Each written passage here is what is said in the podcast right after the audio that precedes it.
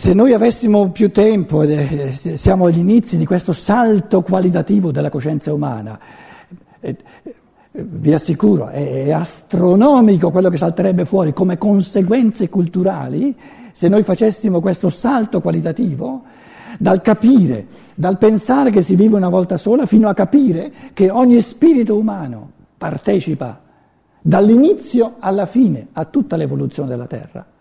E ce n'è ancora dopo, tra l'altro. Questo, questo Rudolf Steiner parla addirittura di, di sette incarnazioni planetarie della Terra, noi siamo a Terra 4, no? questa Terra 4 con tutte le ripetute vite terrene che io vi ho fatto, no? dopo ci sarà una Terra 5, una Terra 6 e una Terra 7. E dice, eh, sono soltanto sette perché anche l'iniziato più, più, più, più eccelso, eh, la sua coscienza non va più in là, ma se potesse andare più in là va avanti ancora. Rimbocchiamoci le maniche, eh? rimbocchiamoci le maniche, ce n'è da fare. E la religione del passato, così bella nella fase bambina dell'umanità, questa, questa religione della fede, così come era bella nei, nei, nei, nei, millenni passati, mille anni fa, duemila anni fa, così fa assolutamente cilecca per una coscienza che diventa adulta. Cosa ha da offrire la religione tradizionale a questi giovani che, sono, che si buttano nel nichilismo? Ditemelo voi, cosa ha da offrire? Non rispondete subito, ma dopo sarebbe interessante che qualcuno si provi a dirci che cosa la religione tradizionale ha da offrire come, come risposta, a, ma risposta propositiva, non restaurativa di tornare indietro di fronte al nichilismo. E io vi dico per quanto riguarda, per quanto mi riguarda, non ha nulla da dire. Nulla, proprio nulla. Ha gestito il passato e andava bene, ma non è in grado di gestire il futuro. Perché una conduzione dell'umanità che va bene per una coscienza, diciamo, decenne, la stessa conduzione non può andare bene per una coscienza trentenne o quarantenne o cinquantenne. Rendiamoci conto. La tradizione tradizionale eh, andava bene finché le forze della fede, le forze del cuore hanno, hanno il sopravvento. Noi viviamo in una umanità che grazie alle scienze naturali, una, una, una cosa, il protestantismo in fatto di religione, dove l'individuo, la libertà dell'individuo è stata posta in primo piano, le scienze naturali in fatto di scienza, dove è sorta l'aspirazione del pensiero umano a una conoscenza scientifica, di fronte a questo terremoto del protestantesimo, di fronte a questo terremoto, diciamo, di coscienza delle scienze naturali moderne, che cosa ha da offrire il cattolicesimo tradizionale? Nulla. È un ritornare alle forze del cuore, che erano così belle nell'età bambina, un ritornare alle forze della fede. Non convince, non convince. Il bambino eh, che, che, a 10 anni diventa quindicenne, diventa ventenne, non torna indietro a, ai, 7, agli, ai 6, 7, agli 8 anni.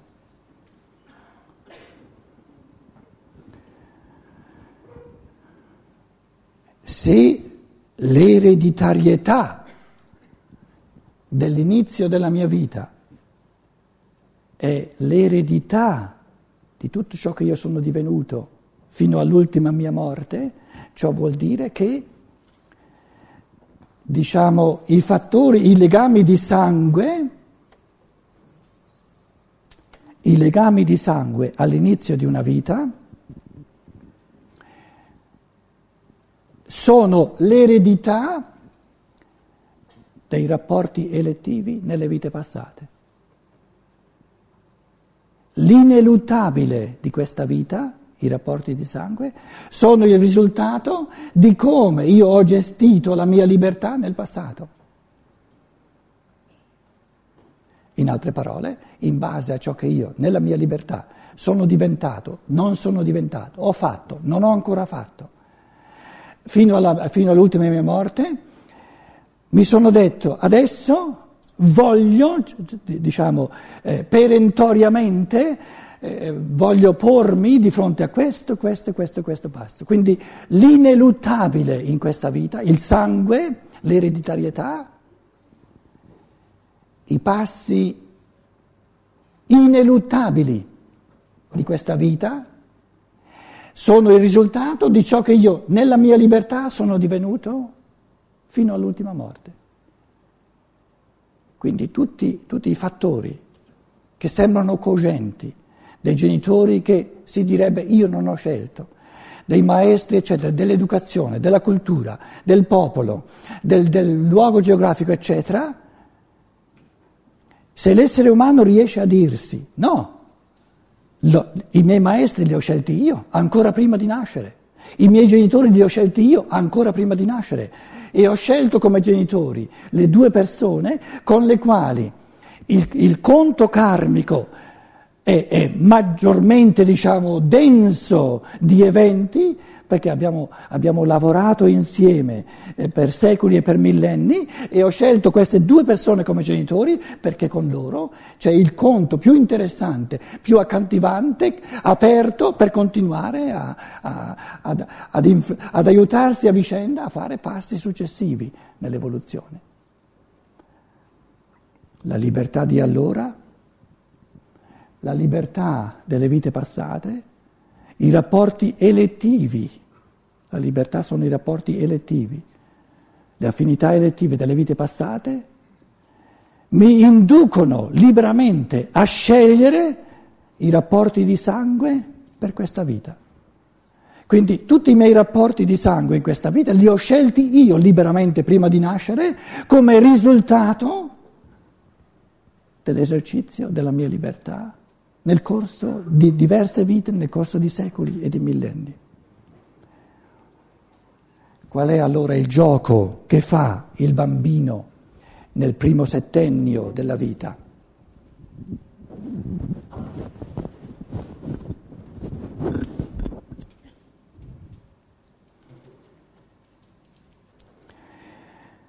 Nel primo settennio della vita il bambino è un puro imitatore imita,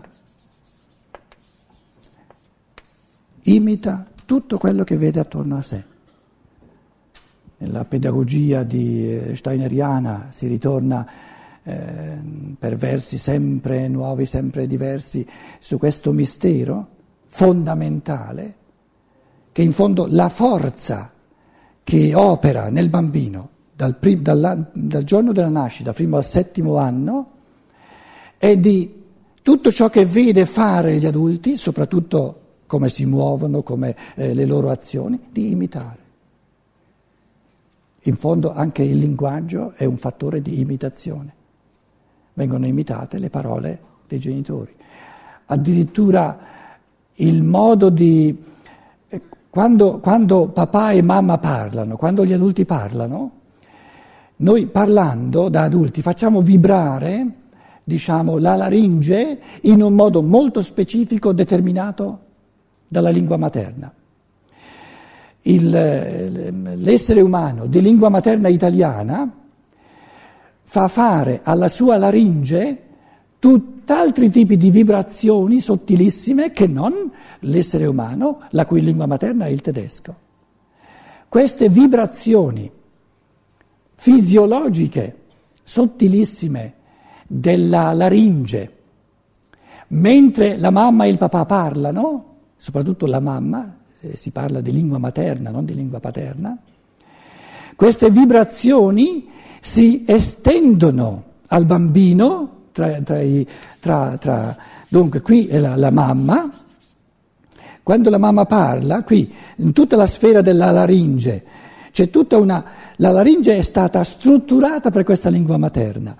La mamma mentre parla fa vibrare la laringe, tutta la sfera della laringe secondo le vibrazioni specificissime. Eh, diciamo, è tutto un mondo di, di, di, di forze formanti della laringe di questa lingua materna e il bambino che sente la mamma parlare imita nella sua laringe le stesse vibrazioni e forma la sua laringe in base a queste vibrazioni e quindi rende la laringe capace di questa lingua materna. E in fondo nessun bambino può avere due lingue materne, perché allora la madre dovrebbe avere due madri per avere due lingue materne. Quindi è, solt- è proprio la, la laringe, la strutturazione complessissima della laringe della madre che mentre lei parla struttura per imitazione a sua immagine. È come un, un, un, un lavorare plastico, è come un, cesellare, struttura la laringe del bambino. È un fenomeno di imitazione assoluta.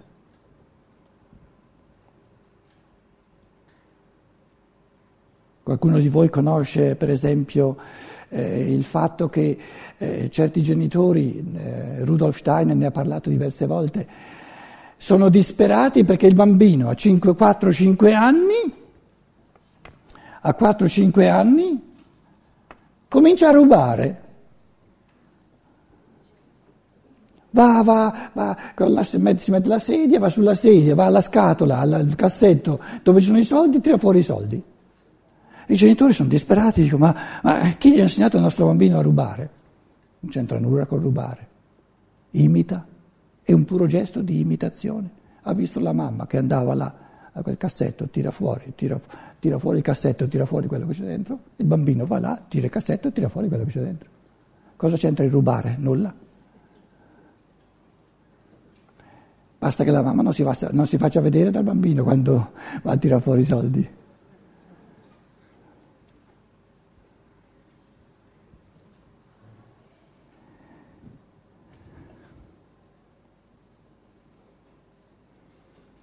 Primo gioco della vita, i primi sette anni, è il gioco di imitare.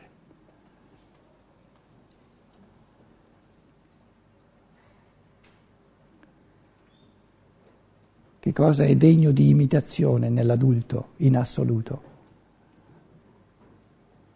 C'è qualcosa degno di imitazione?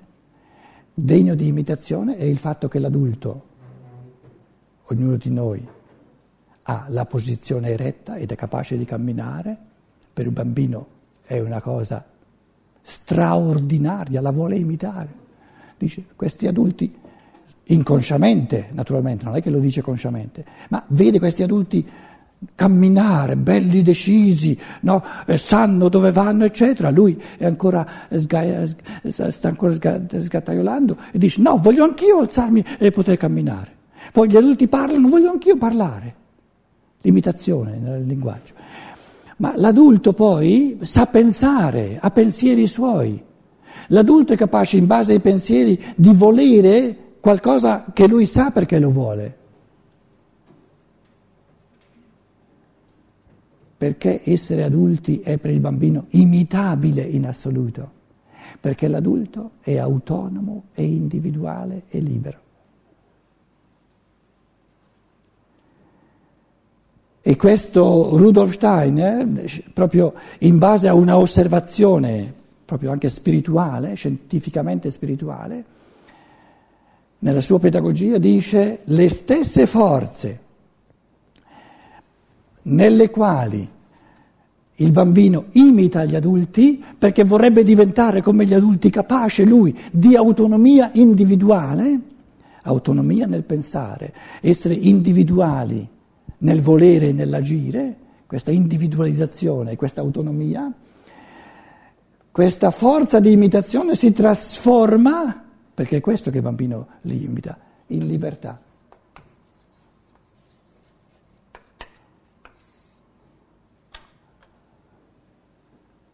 È un paradosso straordinario, perché imitazione, imitare, sembra l'opposto della libertà significa rendersi dipendente da un altro. Ma il paradosso, le cose più profonde della vita si possono esprimere soltanto in paradossi, sta nel fatto che il bambino non è che imita un altro, imita l'adulto perché porta in sé le forze per diventare lui un adulto. Quindi ciò che imita è ciò che vuol diventare lui. E nell'adulto imita la libertà dell'autonomia, del saper pensare, con la testa propria e del saper volere con volizioni proprie. In altre parole, Se noi, come dire, neghiamo al bambino per, per precoce, eh, disumana, diciamo, eh, eh, velocità di, di pedagogica, se neghiamo al bambino tutta questa fase in cui il bambino vuole imitare, scalziamo, proprio gli togliamo le forze che lo rendono capace di autonomia, di libertà. In altre parole, se questa gioventù nichilista la, la, lo commento adesso, questo mistero dell'imitazione nella chiave del nichilismo che, che ho ricordato all'inizio.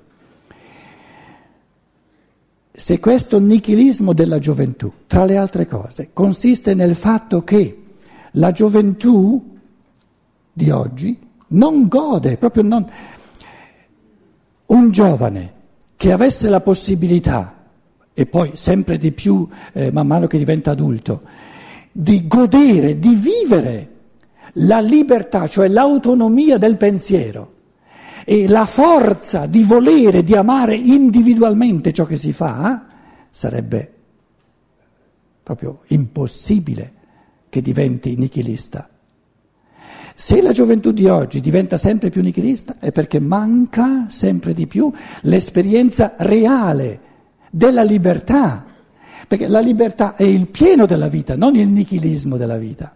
E quello che mi interessava aggiungere, se è vero che la gioventù di oggi è la prima generazione che soffre vistosamente e si ribella di fronte a questo nichilismo dell'assenza di libertà, è perché nel primo settennio in qualche modo non ha avuto sufficientemente la possibilità di imitare gli adulti. E l'altro passo ancora più indietro nelle cause è che se gli adulti diventano sempre meno degni, sempre meno, eh, come dire, eh, degni di essere imitati, è perché gli adulti stessi a loro volta vivono sempre di meno la libertà e l'autonomia interiore. Ovviamente ogni generazione giovane è di riflesso un'affermazione anche sulla generazione dei genitori che hanno avuto.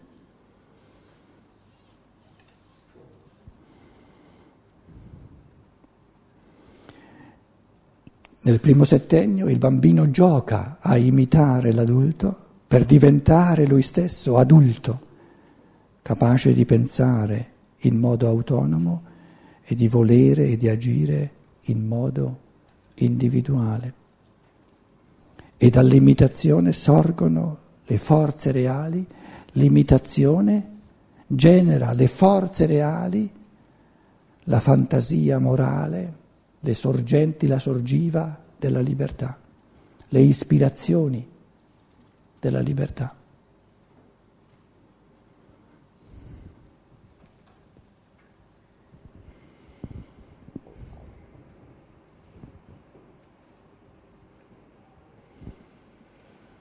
Che tipo di adulto vogliamo progettare che sia imitabile per il bambino? sarebbe un tipo di adulto che gode ciò che fa. E godere di ciò che di mano in mano si fa, amare ciò che si sta compiendo. Vivere la vita come un gioco serio, che nel giocare realizza l'essere.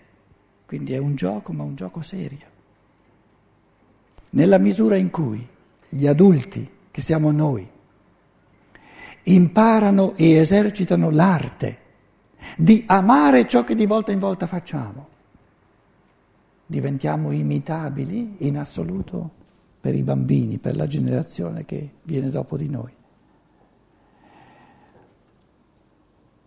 E imitabili significa che l'adulto è imitabile quando quando il bambino guardando all'adulto, vivendo l'adulto, si dice inconsciamente, l'umano è degno di fiducia.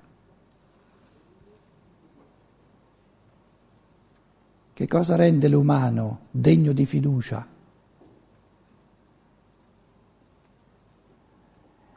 Il fatto che è sempre possibile amare ciò che si ha da fare. Adesso voi direte sì, ma però quello che io ho da fare non è che mi va più di tanto, sarei contento, più contento se potessi fare qualcosa d'altro, magari guadagnerei più soldi o non mi sento tagliato più di tanto per quello che sto facendo. Mi sembra di essere un po' fuori posto.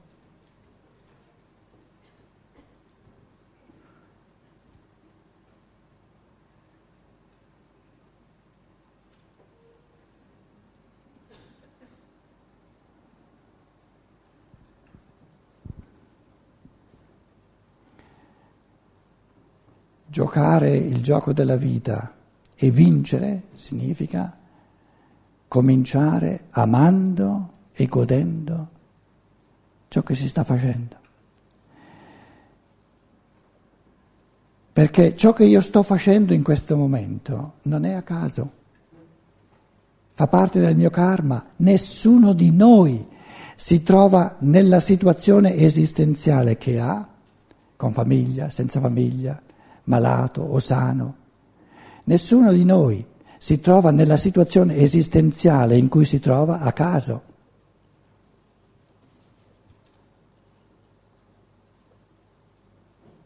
Giocare da vincitori, la vita significa dirsi in qualsiasi situazione io mi venga a trovare, è sempre la situazione voluta da me perché è la migliore per me e ne posso fare il meglio posso trasformarla nel meglio.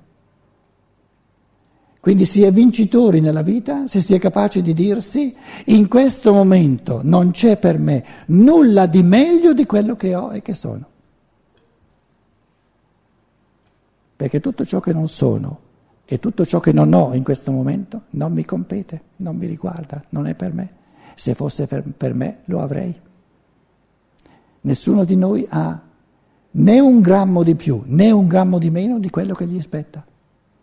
Che ragione ci sarebbe di togliere o aggiungere qualcosa a ciò che ognuno si è conquistato o non conquistato con la sua libertà?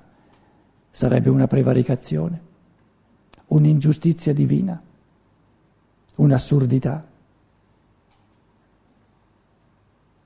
Voglio io creare le premesse per fare forse qualcosa di molto più interessante, è importante che io mi dica, sarà possibile, eventualmente, se è previsto nel mio destino, nel mio karma, che io arrivi un domani a fare qualcosa di molto più interessante, soltanto se trovo interessante ciò che sto facendo ora. Se non trovo interessante ciò che sto facendo ora, non troverò mai nulla interessante. E se trovo interessante ciò che sto facendo ora, creo le premesse per trovare tutto interessante ciò che la vita mi porta incontro.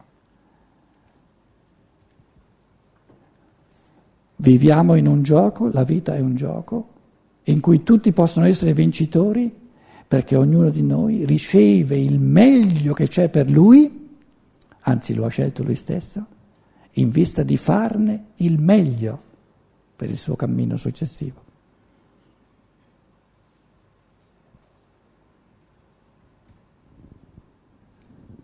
Quando l'adulto ama ciò che fa, come un artista che vive nell'elemento del gioco e si realizza giocando il gioco della vita, facendone facendo di sé il meglio che può, crea nel bambino che lo imita la fiducia, la fede e la fiducia nell'umano. E queste due qualità sono sociali, socializzanti in modo massimo. La gioia, l'amore per ciò che si fa di volta in volta e la fiducia nell'umano che c'è in ogni altro essere umano. Facciamo circa 15 minuti di pausa o bastano 10 minuti? Se volete comprare tutti i libri che ci sono facciamo 15 minuti e dopo la parola sarà a voi. Grazie.